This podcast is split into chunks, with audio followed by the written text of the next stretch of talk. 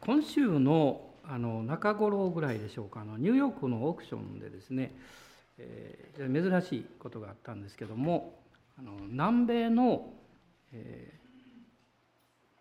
ガイアナっていう国ですかね、その国で19世紀頃に、当時は英国領だったそうですけども、その当時に印刷された枚数が少なかったんですが、小さな切手、ね、横が 2.5 センチで縦が 3.2 センチですか、その小さなですね、赤紫の小さな切手、しかも1セント、1セントの切手ですね。これがオークションにかけられまして、なんと約950万ドル。というのはピンときませんね。日本にしますと9億7千万で落札されたんだそうです。誰買ったんやね、そんなと思いますけども。こんなちっちゃな切手、日本円で1円ぐらいでしょうかね。もうそんなものなんですけど、私はその記事を読みまして、改めてですね、価値っていうのは誰が決めるのかなってもう一度考えさせられたんですけど、世の中のものの価値というのは、例えば巧みさですね、それがどういうふうに上手にできているかとか、あるいはどういう材料、豪華さですね、ダイヤモンドとか金で作られたとか、そういう要素がありますし、それから歴史的な要素もあると思うんですね。これは古いというですね。で、私も子どもの頃、私の住んでいた近くはどっかを掘りますと、弥生のこの土器のかけらみたいなのがいっぱい出てきたんですけど、縄文式出てこないかなと思ってやりましたけど、出てきませんでしたけどね。そういう歴史的な要素があります。でももう一つですね、大事な要素は、それを誰が所有していたのか、誰のものだったのか、これもその、価値を決めていくものなんですね。以前にビートルズのジョン・レノンが使っていたメガネ、もうなんかガラス割れてしまった、それを日本のある方が持ってるそうなんですけど、ものすごい値段が出たっていうのを聞きました。びっくりしました。そのメガネそのものにはその価値ない、特にもうレンズなくなってるんですから使いようがない。でもそれは持っていた人、使っていた人が有名人だから価値があるわけです。で、私たちも自分が何者なんだろうかって考えたときに、イエス様を信じて、私の目にあなたは高価で尊いんだって、そういう神様の愛の中に置かれているっていうことが分かったときに、自分の価値に目覚めていくんじゃないかなと思います。どうでしょうか。もっと私たちは自分を大切にするということを教えられると思います。ね、もちろんそれは大事に大事にするっていう意味じゃなくて、価値のある生き方、また自分の人生を他の人と比べたりしないで、私にしかない素晴らしい神様は計画とか賜物をくださっているんだということを考えるべきだと思いますね。最近実は教会の中で一つの起こっているこの動きはですね、シルバーの月1回の午後のカフェにいろんな方が来てくださってね、前回なんかもうあふれてましたですね。外でまだいらっしゃるぐらいで、たくさんの方おられて、毎回多くの方が来てくださるんですけど、私すごく感謝しながらですね、ふと周りを見るとよく似たことが起こっているんですね。皆さんお気づきだと思いますけど、この大きい喫茶店みたいなものがあちらこちらにできてますね。有名な喫茶店のブランチ、そういうね。でも小さな喫茶店じゃなくて、レストランのようなでっかくてですね、長くおってもあんまり気にならないというか、席がちょっとしかなかったらね、あんまりいつまでもおったら他のお客さんがここに来たら入れないですからね。でもそういうこの時代のニーズというんですか、必要というものを考えながらふっと思ったんですね。今の時代というのは、人々が自分の安心できる置き場所を探している、気を使わないで、そこにある意味で時間も気にしないでおれる、もちろん家でおったらそういうなんでしょうけども、友達と家でいろいろ話をするというのは、昔はそういうことがあったんですけど、最近はちょっと少なくなっていると思うんですね。ですからそういう場所を外で探しているというのがあると思います。でもう一つはですね、その自分とは何なんだろうかという、このアイデンティティを確認したい。今の時代っていうのは、日本は特にそうですけど、生活が豊かになってですね、自分がしたいと思うことをかなりできるような時代です。その通りはなれないんですけど、でもあそこに行きたいと思えば行けますし、何か買いたいと思えばそんなに高価でなければ買うこともできるし、食べるものであればよっぽど高価なものでない限りはですね、食べに行くこともできるんですね。で、そういう時代だからこそですね、逆に自分って何なんだろうかと考えなきゃいけない。で、自分とは何者かということを考えながら、その答えを見出すことができない。そういう時代。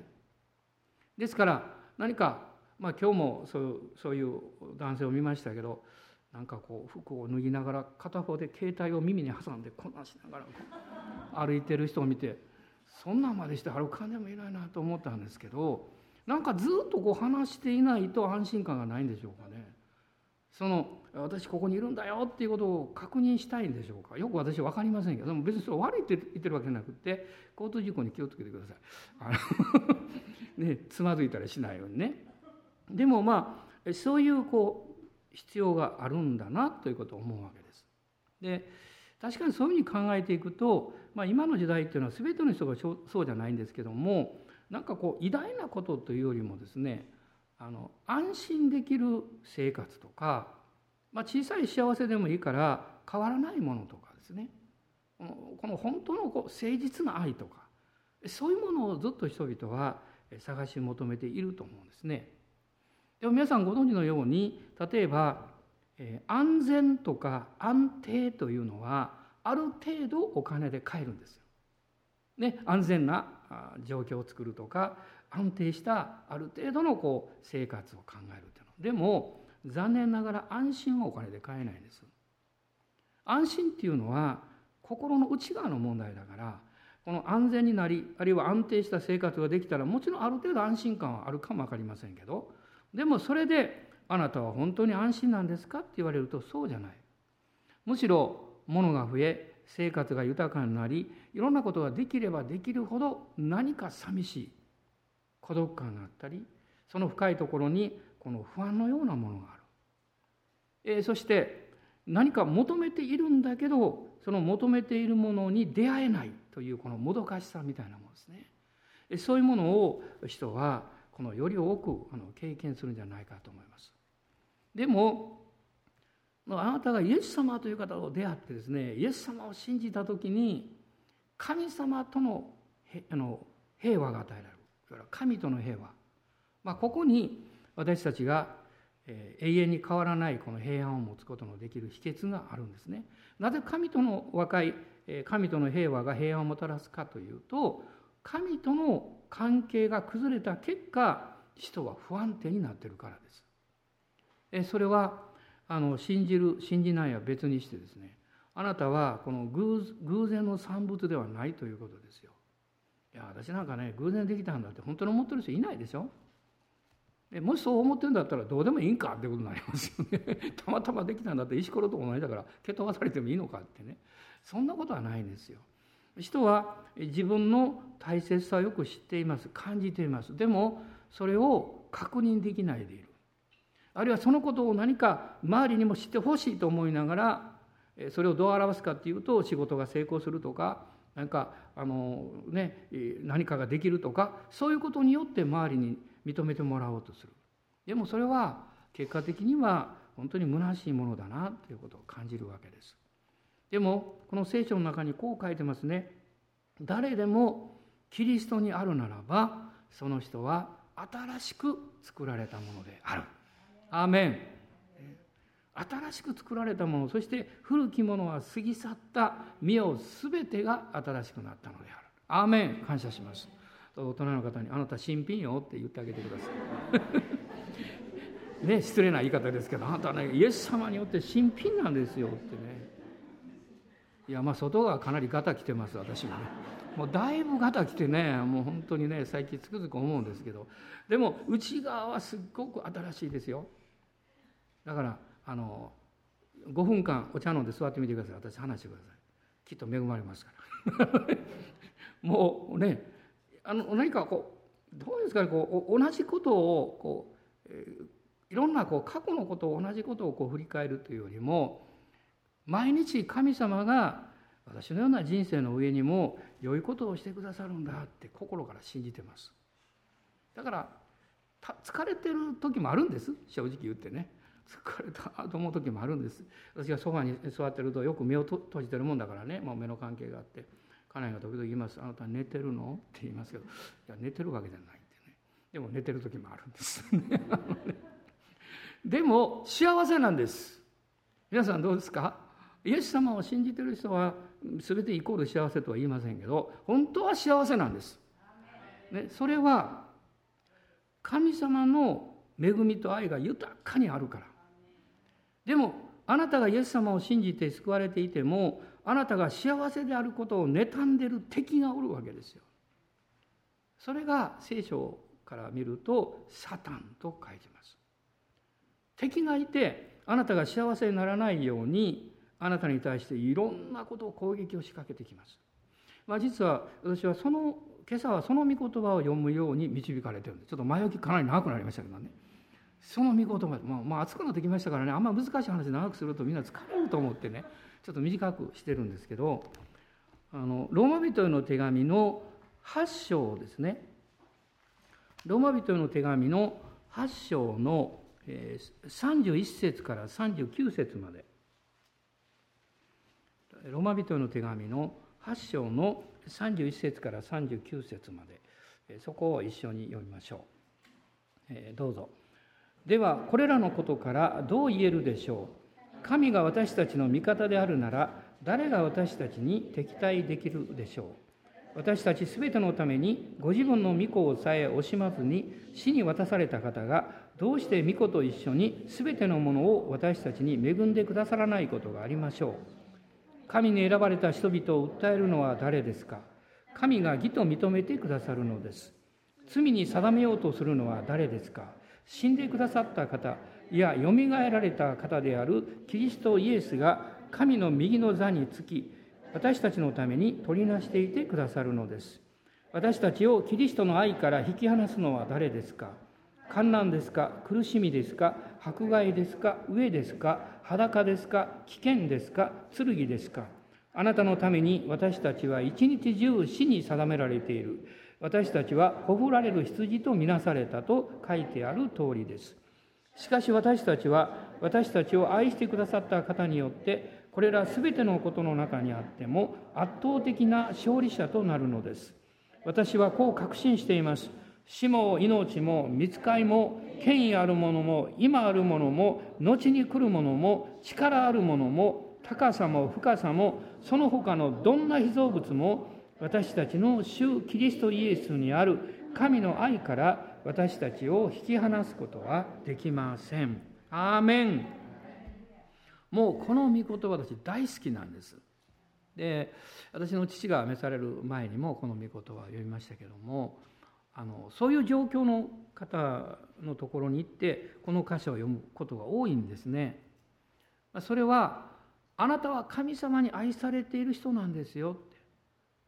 でもあなたの中に問題があるでしょうって。それは神様の愛を素直に受け取ることのできない何か妨げがあるでしょうって。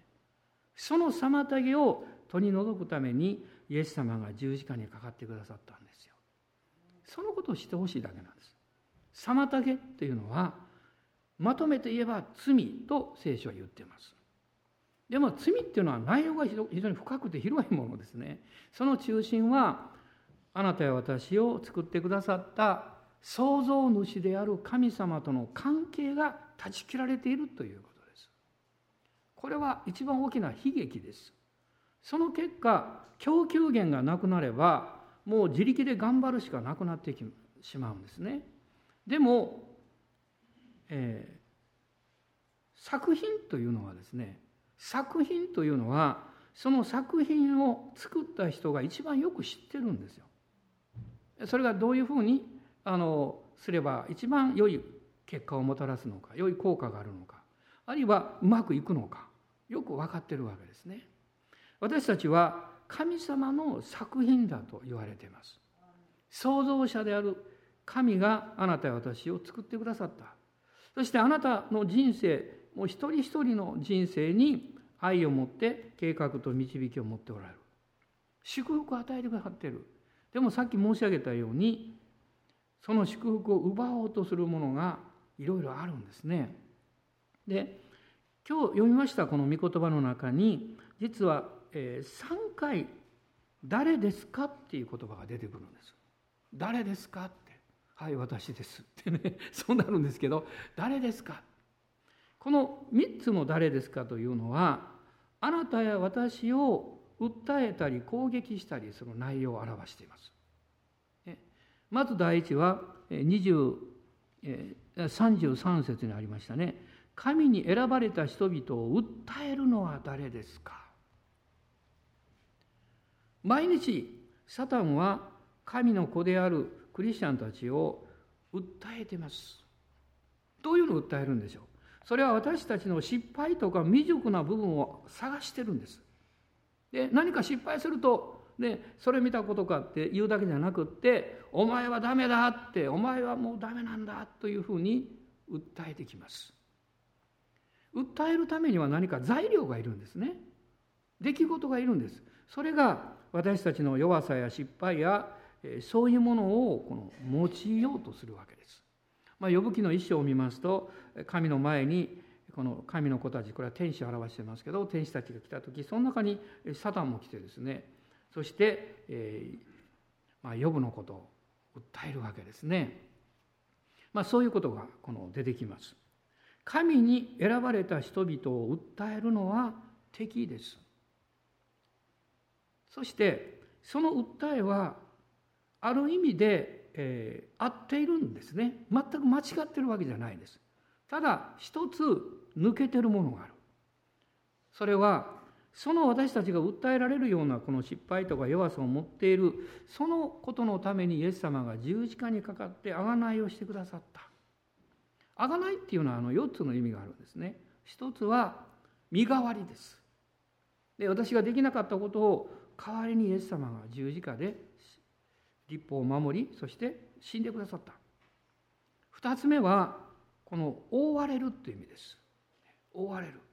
例えば皆さんも急にお家にお客さんが来てですね、うわ大変だ、片付けるも暇がない、どうします、なんか広いもの持ってきてバーッとかぶせるでしょ、ね、子供が来て触ったそれ開けちゃダメみたいなところですね。この覆ってしまうわけですね。嫌なものとか、あるいは見せたくないものとか、困ったものがあるとこう覆ってしまうわけです。神様は私たちの人生の弱さや罪をイエス様の血潮によって覆ってくださった。不思議ですね。神様がイエス様の血潮によって覆われた人を見ると白く見えるらしいです。イザヤ書に書いてますね。私たちの罪が火のように赤くても、ね、真っ白ね。雪のようですよ。真っ白のようになるんだ。私は昔北陸で大雪の時にちょうど家内の実家におりまして、もう生まれて初めて雪下ろしっていうのをやりました。やったことなかった。見てるとなんか楽しそうやなと思うんです。とんでもないですね。屋根の雪を下ろすのに全部下ろしてませんけど、2時間ぐらいやってました。汗だくなってですね、初めは分からないから転び落ちそうになりました。おばあちゃんが心配そうにして「大丈夫?」とか言って、素人がやるとですね、例えば屋根の雪をこうやるときね、全部雪取るんですよね。ダメなんですね。瓦が出てきたら足が滑ってしまうんですよ。ちょっと残してでこうやるんですけど、もう暑くなってね、もうこうシャベルみたいなの置いてこう周りをこうバーッと見たときに真っ白ですよ。当たり前ですよね。真っ白。本当真っ白。もう家も道路もですね、もうわからない、上から見ると真っ白です。その時にさっきのイザヤ書の御言葉をふっと浮かんできました。雪のように白くしてくださるんだって。でもその時に私の心にふっと浮かんだことは、上から見たら真っ白なんだけど、その雪で覆われている一軒一軒の家庭の中には人生があるんだなと思いました。ひょっとしたら今その家の中で悲しんでいる人がいるかもわからない。ひょっとしたら夫婦喧嘩、家族喧嘩してるかも分かんない。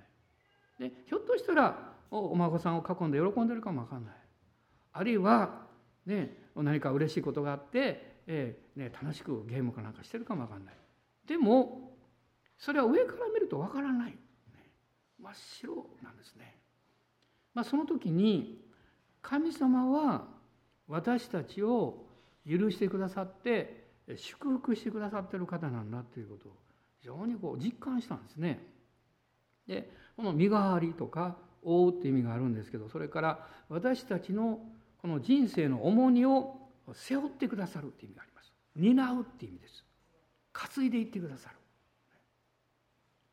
そしてもう一つはですね、外側に買い出すという意味があります。でこれは暗闇の支配の中にいる私たちのためにイエス様が命という代価を払ってくださって、暗闇の支配から光の支配、そして命の支配の中に移してくださった。いわゆるこの外側に代価を払って買い出してくださる。これはあがないという意味なんです。皆さん、そんなにこの価値あることを神様が私たちにしてくださったんですよね。一人子であるイエス様を使わせてくださって、あなたは私の身代わりになってくださった。私の人生の失敗も全部負ってくださった。私たちの人生の荷を全部背負ってくださった。そして暗闇、死の世界、その支配から御子の支配に移してくださった。これが救われるという意味なんですね。だから悪魔は私たちに腹を立てているわけです。いや、あなたはまだ救われていないぞと思わせようとするんです。あなたはまだ許されていないぞというふうに考えさせようとするんです。どうしたらいいんですか？失敗を捕まえたらいいんです。あなたこんな失敗しただろうって、こんなこと言っただろうって、こんなことやっただろうって、だからまだ救われていない、だからまだ許されていないんだと思わせるわけです。人間のですね、非常にこう気をつけないといけないことは、もうダメだと思い込んでしまうことです。もううまくいかないんだともう決めてしまうことです。でも大事な言葉があります。それは決して諦めてはいけない。主に信頼する者は失望させられないと書いてあるんです。雨でしょうか？もう少しこう注視考えてくださいよ。主に信頼する者は失望しないんじゃないんですよ。失望させられないんです。これ全然違います。私たちは失望するんです。でもイエス様を見上げると、失望しなくてよかったんだと思うんです。皆さん、ヘマをするってあるでしょ。もう私はもうしょっちゅうそんなこと言ってるから、ね、改めて言う必要ないと思いますけど、もうそういうことしょっちゅうありますよ、ね、今日朝もね、爽やか礼拝終わって意気揚々と外へ出かけたら、あれカバン忘れたと思ってですね、またカバン取りに行きましたけどね、もう知らん顔して取りに行きましたけど、ある兄弟が分かってて、なんでカバンを置いていったのかなと思ってたって言ってくれたらいいのにと思いましたけどそういうことじゃないんです。それはね、そういうことじゃなくってそういうヘマを私はいつもするということです。それが楽しい。またそれによってコミュニケーションがまた生まれるんですね。例えば忘れ物して取りに行くと、ちょっとねカバン忘れたから取りに来たよって話ができるでしょ。もしそれ忘れなかったら、そういうふうに声かける機会がないじゃないですか変な話がねだからいいんですよ。周りも安心するんですよ。この人こんな失敗もするんだってね、僕よりマシやなとかですね時にはそうか大変だなって、私も昔そういうことやったことあるわってすると、どうなるんですか？敵は逃げていくんですよ。その人を攻撃するチャンスがなくなるんです。でもあなたがそれを自分で一人で抱え込んでくよくよするとダメなんです。くよくよ虫と言いますね。くよくよ虫、この間言ったでしょ、タコツボを割ったってね、昨日褒めてもらいました。神戸の人に先生言ってくれた言って、何人も集まってきてですね、今日もそう言ったらまた今度あったら褒めてくれると思うけどもタコツボに劣等感とか恐れとかみんな書いてバーンって割ったってね、やってみてください。いや別にタコツボなくてもいいですけど、もうなんか割ってもいいものを探してね、なんか昔よく聞きました。お母さんを腹立てる台所のものを投げて割るんだけど、ちゃんと割ってもいいものを考えて選んで割るっていうのを聞きました瞬間にしてこう選んでですね、これは壊れてもいいっていうのを探して、ね、でもそういうとこ名前書いてるわってね、自分の名前とか書いてパーンと割って。イエス様の血潮は私たちのすべての罪やすべての失敗やすべての足りない部分を全部許してくださって覆ってくださって義としてくださるんですよ。義とするのはいうのは正しい、清い、全く健全だという立場なんです。感謝します、ね、ですからここに神が義と認めてくださるんだって、誰がね、誰がこういう人を訴えることができるのかって。2つ目は罪に定めようとするのは誰ですかと書いてます。これは34節ですね。実はあなたを罪に定めるのはあなたの良心なんですね。心の良心です。というのは良心は、神様から委ねられた基準を持っています。だから良心は私たちの考えとか思いでは説得できない部分を持っています。黙らせることはできます。知らん顔してね。でも良心はちゃんと覚えていて、私たちの知性におけるいろんな出来事の記憶があるように、過去におけるなんというか咎めというか在籍感の記憶を持っています。それが私たちに時々こう責め立ててくるんですね。ああいうことがあっただろうってね。出来事は記憶の領域ですけども、その何か痛みを感じる。良心そのものが何も悪いわけじゃありません。でも良心は訴えるんです。あなたはこの点において汚れているぞ、この点において罪深いぞって、この点において裁きを受けなきゃいけないよって。もし皆さんですね、人が良心を持っていなくって裁かれることなんか全くないと本当に思ってる人がいたら、心配することないでしょう。別に裁きについて、ね、死について、死後の世界について何も恐れがないはずです。しかし人は恐れを持ちます。それは良心を持っていて、良心がこの御言葉にありますけども、人は一度死ぬことと死んでから後裁きを受けることが定まっているようにと書いてます。これを知っているんですよ。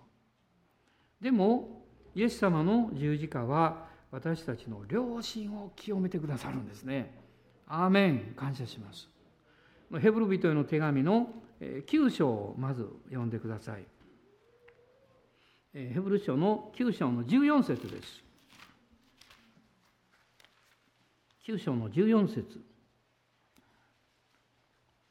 ご一緒にどうぞ。ましてキリストが傷のないご自身を常しえの御霊によって神にお捧げになったその地は、どんなにか私たちの良心を清めて死んだ行いから離れさせ、生ける神に仕えるものとすることでしょう。イエス様の血潮が聖霊によって私たちの心に照らされたときに、私たちの良心が清められる。皆さんもイエス様を信じるというふうに決心をした時があると思うんですね。でその決心をした、その同じ時かあるいはしばらく後かどうか分かりませんが、ああ私の罪は本当に許されたんだなというふうに感じるというか、感動するというか、ね、そういう時があると思います。で私は土曜日の、高校生のクラスの後でイエス様をね信じる決心をしたんですけど、友達がみんなその時イエス様を信じてですね、私だけが手を挙げてなかったんですね。僕先生が信仰のある方でしたから、他におりませんかって。私分かってました。他って私のことやろうなとですね、別に牧師を喜ばせるために決心したわけじゃないですよ。でもその時に私はこう思ったんですね。自分の人生、これから先大事なことにおいて何を基準にしたらいいのかなと思って。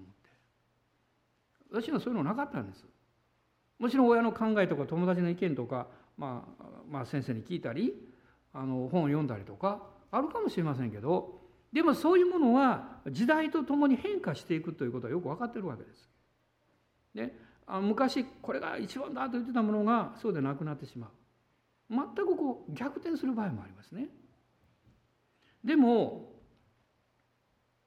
自分の人生の中には大事なことを決めなきゃいけないことがこれから先いっぱいあるのに、何を基準にしたらいいんだろうかって、その時にですね、あ、聖書なんだって思ったんですよ。聖書なんだ、神様の御言葉だって、だからイエス様を信じようと思いました。だから私にとってはですね、イエス様を信じるということは、聖書を自分の人生の指針とか方向とか、そういう助けとか、そういうものを受けるということがまず一番目の入り口だったんですね。もちろん私は罪人であるということをある程度は理解してました。でも神様の前に分かっていたわけじゃないんです。自分の心の良心と自分の生活を見て、あ、罪人やなって思ってただけなんです。でもそれからちょうど1ヶ月ほど経った時にですね、ちょうど土曜日の、その頃は土曜日学校ありましたからね、なんかサッカーやっててですね、ぶつかったんですよ。バーンとぶつかって、この太もものところをなんかこうバーンと蹴られたというか、当てられてね、ものすごい痛くってですね、もう足が痛くて痛くて、でもその日は土曜日の午後に高校生クラスが2時半からあるんで、どうしようかな、もう帰ろうかなと思いながらですね、でしかもその日は私の誕生日だったんですよ。誕生日っていつか知ってますか？いや別に知らなくていいんですけど牧師の誕生日ね、車のナンバーです1120 ですでそれでですね、その誕生日夜に実は近所の僕の親しい友達がいて、彼が遊びに来てもらって一緒に晩ご飯食べようよって言って、母が作ってくれるからってね、なってたんですよ。でだからそのまま帰るかも痛いしねって思って、でもやっぱり教会に行こうって思ったんです。これは神様の恵みなんです。もしそういうふうに思えなかったら、私はしばらくの間まだあまり変わってなかったと思うんですね。でもやっぱり教会に行こう、足引きずりながらね、友達もたくさんおるから行ったんですよ。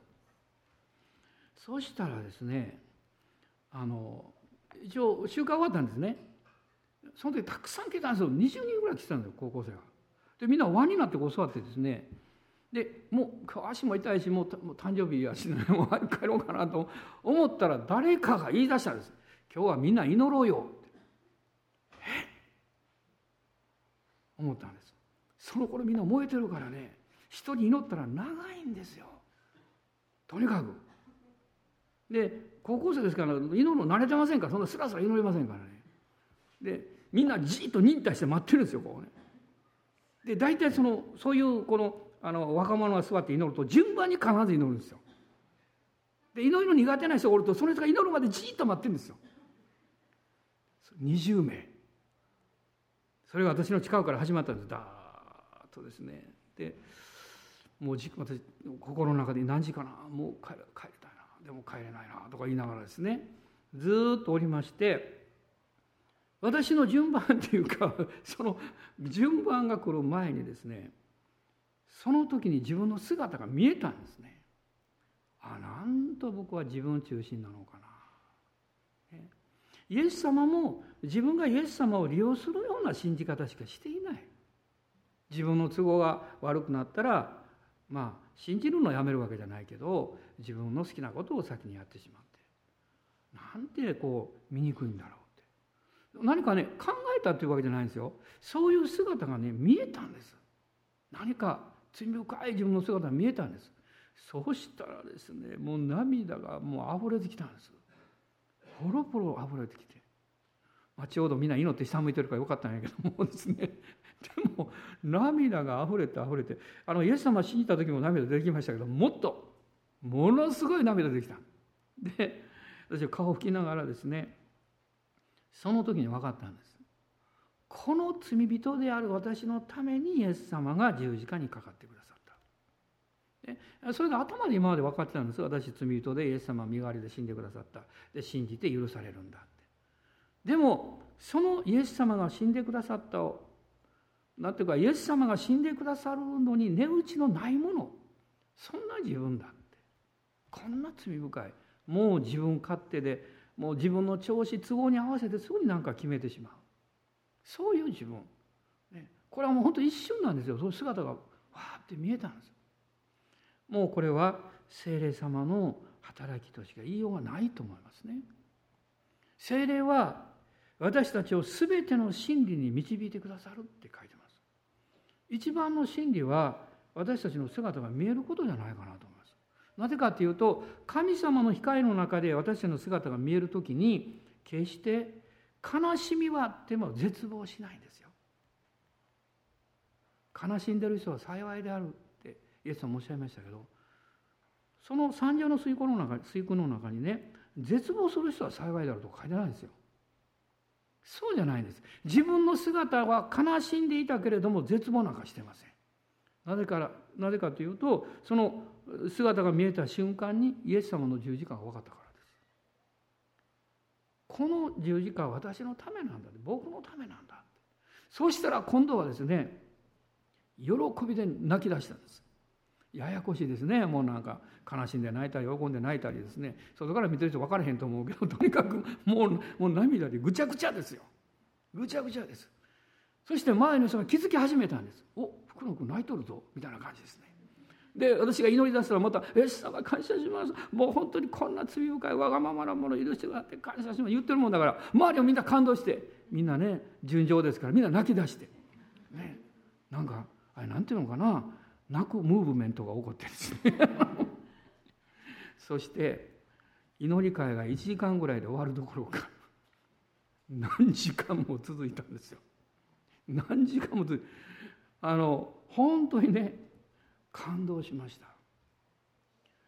家に帰ったら8時半頃だったんです。夜の私6時には帰るつもりだったんです。8時半頃恐る恐る遠はけて、友達おるかなと思ったら、その友達も友達ですね、待ってくれてたんです。いい友達でしょ。顔見るの言いました。福野お前何やっとったんやって言われてですね、ごめんごめんって言って、でも嬉しかったです。ダビデが言ったようにね、その罪が許される、いわゆる不法が許され、その罪がね許されることですけど、その不義が覆われた人は幸いである。あなたの人生の最後にあなたが一番ぶつかる問題は、私の人生許されているんだろうか。その場所を知っている人と知っていない人では全然違うんじゃないですか。私はそれを知ってもらうことが福音を語ることだと思います。あなたの人生の荷物を下ろす場所があるんです。あなたの人生の罪や汚い部分やどうしようもない部分を許してもらえる場所があるんです。あなたの痛みや悲しみを理解してくれる方がおられるんですよって。その方がイエス様です。聖書は言ってます。あなたを罪に定めるのは誰か、良心ですね。でもこの良心はイエス様の十字架によって償いがなされているんだということが分かった瞬間に清められるんです。そして良心が平安になるんです。この9章の中に書かれていました。良心が清められると生ける神に仕えるものとするでしょうと書かれています。もう一箇所、この10章を読んでください。10章の22節です。10章の22節、どうぞ。そのようなわけで私たちは心に血の注ぎを受けて邪悪な良心を清められ、体を清い水で洗われたのですから、全く信仰を持って真心から神に近づこうではありませんか。イエス様を信じているのに、父なる神様が良い方だということを知っているのに、どうしてあなたは躊躇するんでしょうか。どうして自分を守らなきゃいけないというふうに考えるんでしょうか。どうして私たちは主に仕えることを惜しむんでしょうか。主に捧げることを惜しむんでしょうか。それはあなたが特別に悪いからじゃないでしょう。そうじゃないですよ。あなたがイエス様というお方をもっと見ていないからですよ。そのお方の素晴らしさ、豊かさ、そして恵み深さをしっかり見ていないからです。その方を見れば、私たちが従ったり捧げたり奉仕をしたりすることは惜しいっていうようなことじゃないですね。そのお方をどれだけ知っているかということに従って私たちが行動する。これが恵みによって働く愛によって働く信仰ってあるんですけど、その愛によって働く信仰を包んでいる恵みなんですね。ローマ書の12章の中には恵みのはかりっていうのがあります。あなたがそのはかりがちっちゃくなると自分のスペースが大きくなって神様のスペースが狭くなるんです。でイエス様のなんていうかイエス様を中心にするところがちっちゃくなって自分のためにすることが大きくなるんです。それは恵みのはかりがちっちゃくなっているからです。聖霊様は私たちに教えていらっしゃいます。あなたは価値ある人だって、あなたは素晴らしい人だって、あなたのためにあの御子が死んでくださるほどに値打ちのある方なんだって、あなた自身がですよ。私は昨日もたくさんの人祈りましたね、久しぶりにね。たくさんの方が泣いていらっしゃいました。涙を流しておられました。なぜなんですか？私泣かしてませんよ何にも神様の愛に触れられたからです。私ももう涙があふれてきました。何度も、ああイエス様、この感動がどっかに飛んでいってしまって自分の信仰もクリスチャン生活も義務的になるというか宗教的になるというか、そういう自分を恥ずかしく思います。私たちは救い主というお方を礼拝するんです。救い主というお方を愛しているんです。その方がまた私をあなたを愛してくださっているんです。もう一つのことを書いてました。それはキリストの愛から引き離すのは誰ですか？世の力でしょう。おそらく世の力、ヨハネは目のよく、この見ることですね。書いてましたね。開きましょう。その第一ヨハネのはっきり書いてるところを開きたいと思いますけど、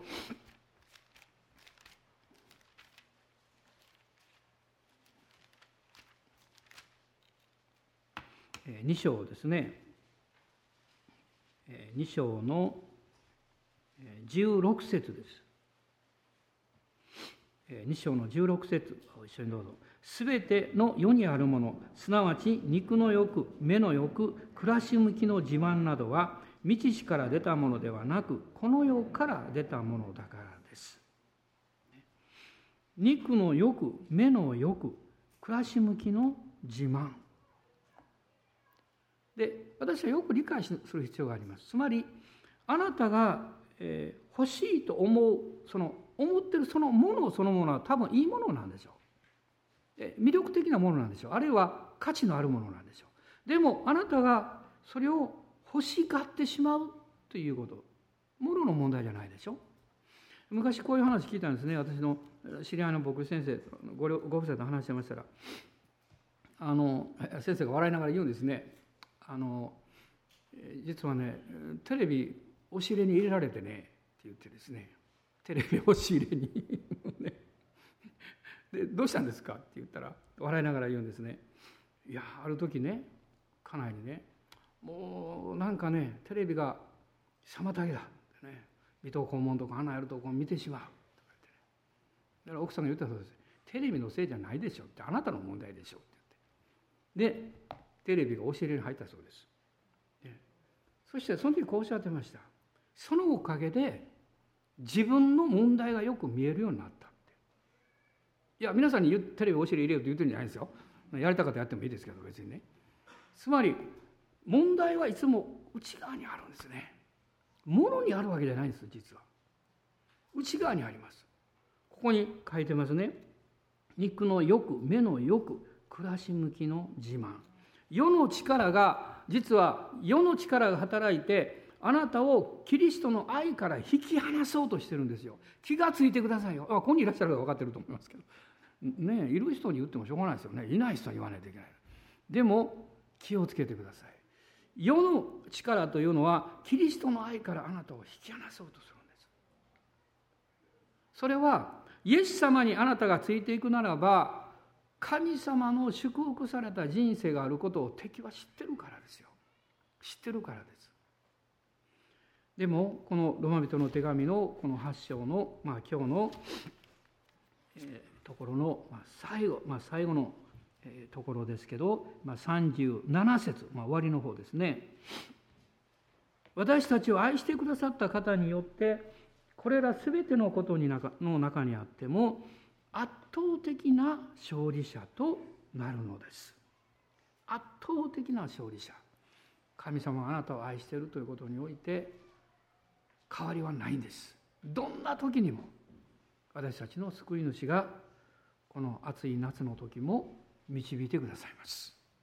導いてくださいます。主の十字架を仰いで前進しましょう。どうぞお立ち上がりください。主を褒めたたえたいと思います。アーメン、ハレルヤ、感謝します。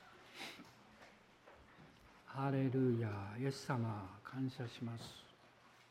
しばらく静かに主をあがめていきましょう。ハレルヤ、ハレルヤ。おー、主を感謝します。アーメン、アーメン、アーメン、ハレルヤ。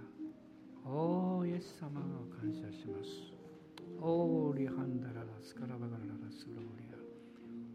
おー、リビハンダララスクロビハンドリア。あなたが主を知っている以上に、主はあなたのことを知っていらっしゃいます。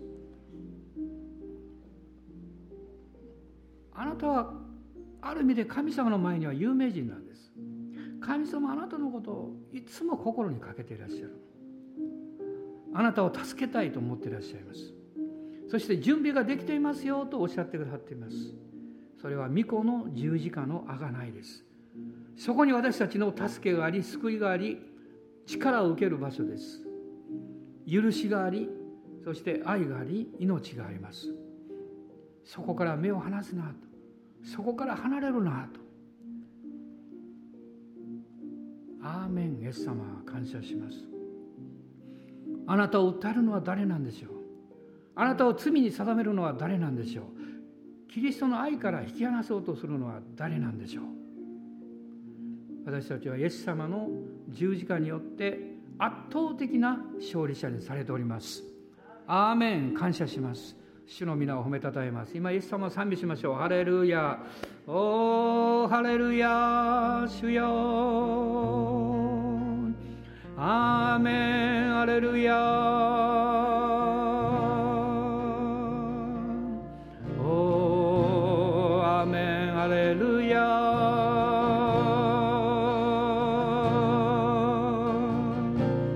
アレルヤ、アメン、アレルヤ、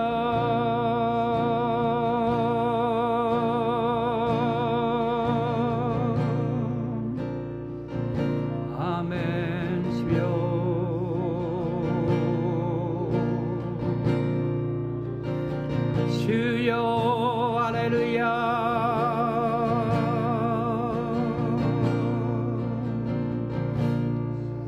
帰るときに誰も責められないで帰ってください。誰も辛い気持ちで帰らないでください。誰も痛みを持ったままで帰らないでください。主の素晴らしい許しと愛があります。癒しと回復があります。それをいただきます。そしてこの夏も主の恵みによって前進していきます。アーメン、アレルヤ、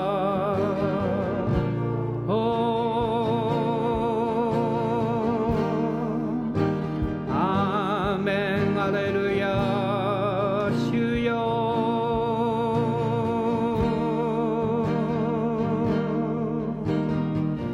アメン、アメン、アメン、おー、ハレルヤ、お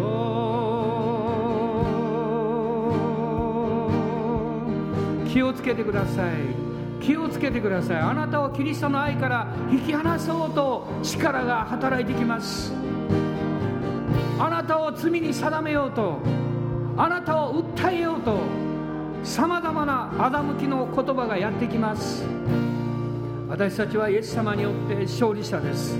それらの言葉に対して退けと命じます。おー、イエス様、感謝します。アーメン、アーメン、ハレルヤ。聖霊様が満たしてくださって、勇気を与えてくださって、おー、ハレルヤ、アーメン、ハレルヤ、アーメン。どうぞ今日油受けて帰ってください。今礼拝で力を受けなければ、あなたはこれ以上の力を受ける場所を持ってないと思います。今主の恵みと力をいただきましょう。アーメン。大胆に受け取りましょう。そして恵まれて帰りましょう。ハレルヤ。この1週間、あなたが行くところ、出会う人々を祝福していきましょう。アーメン。ハレルヤ。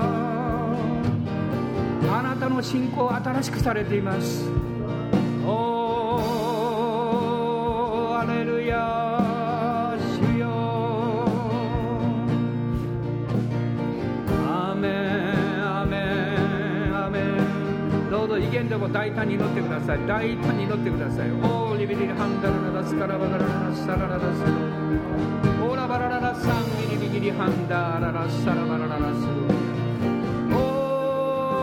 ハンダララスリビギリビガハンダラララサラバラララシャンダララスオーリハンダララスカラバラララサンリビギハンダ。アーメン、アーメン。イエス様感謝します。主の皆によって祝福します。お一人お一人素晴らしい兄弟姉妹祝福します。そのご家族を祝福します。お主よ、疲れを癒してください。痛みを取ってください。病んでるところを健康にしてください。必要な方があればお金も与えてください。仕事を与えてください。お主よ、ハレルヤ、ハレルヤ、主よ。アーメン、アーメン、アーメン。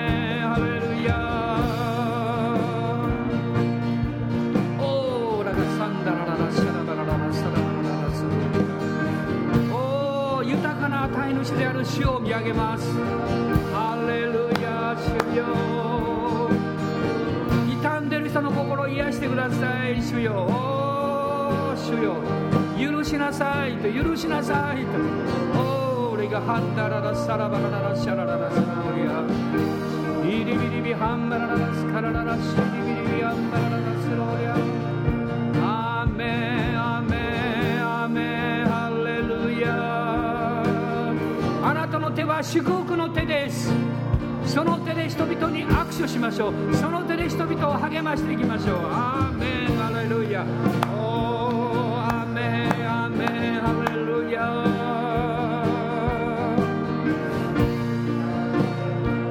オーレビリビリハンダララサラバラララスギリギリハンダララサラバラララスオーレビリビハンダララス。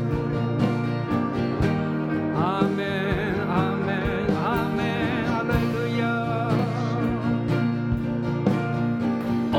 サンダラララス。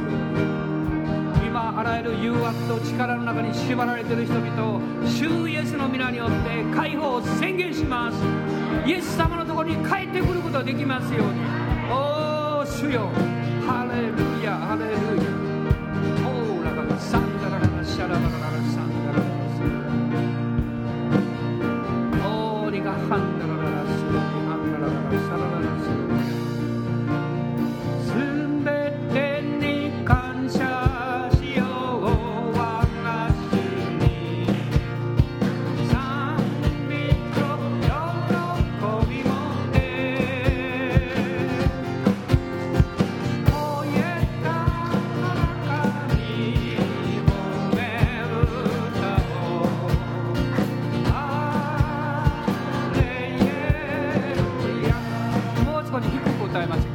下げましょうか。ちょっと高かったね、今ね。高かったらこのまま行くとぐっと高くなるから。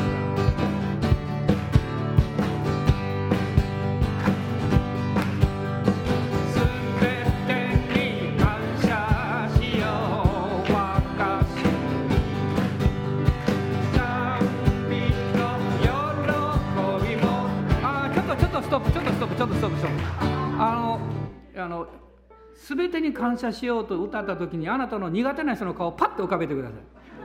あなたのその今これが問題だと思う問題をパッと浮かべてください。そして感謝しますって言ってですね、で歌いましょう。いいでしょうか。はい。全てに感謝しようは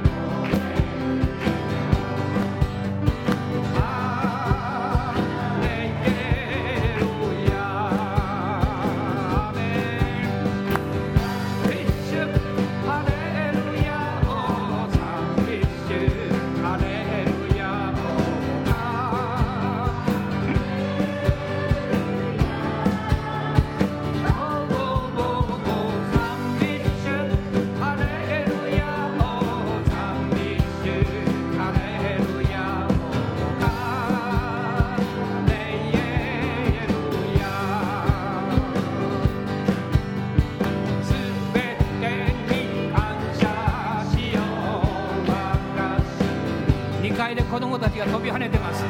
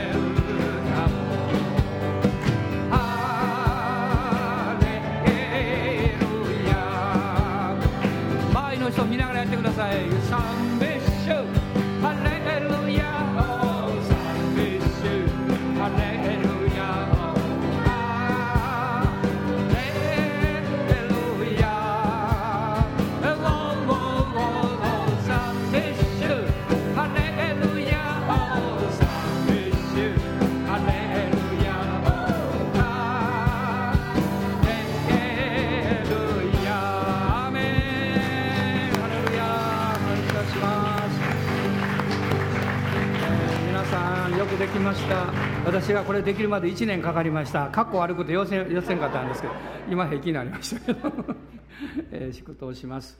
私たちの主イエス・キリストの恵み、父なる神のご愛、聖霊の親しき御交わりが私たち一同と共に、この新しい週、またはこの新しい月を迎えようとするとき、一人一人の上に豊かな祝福がありますように。アーメン。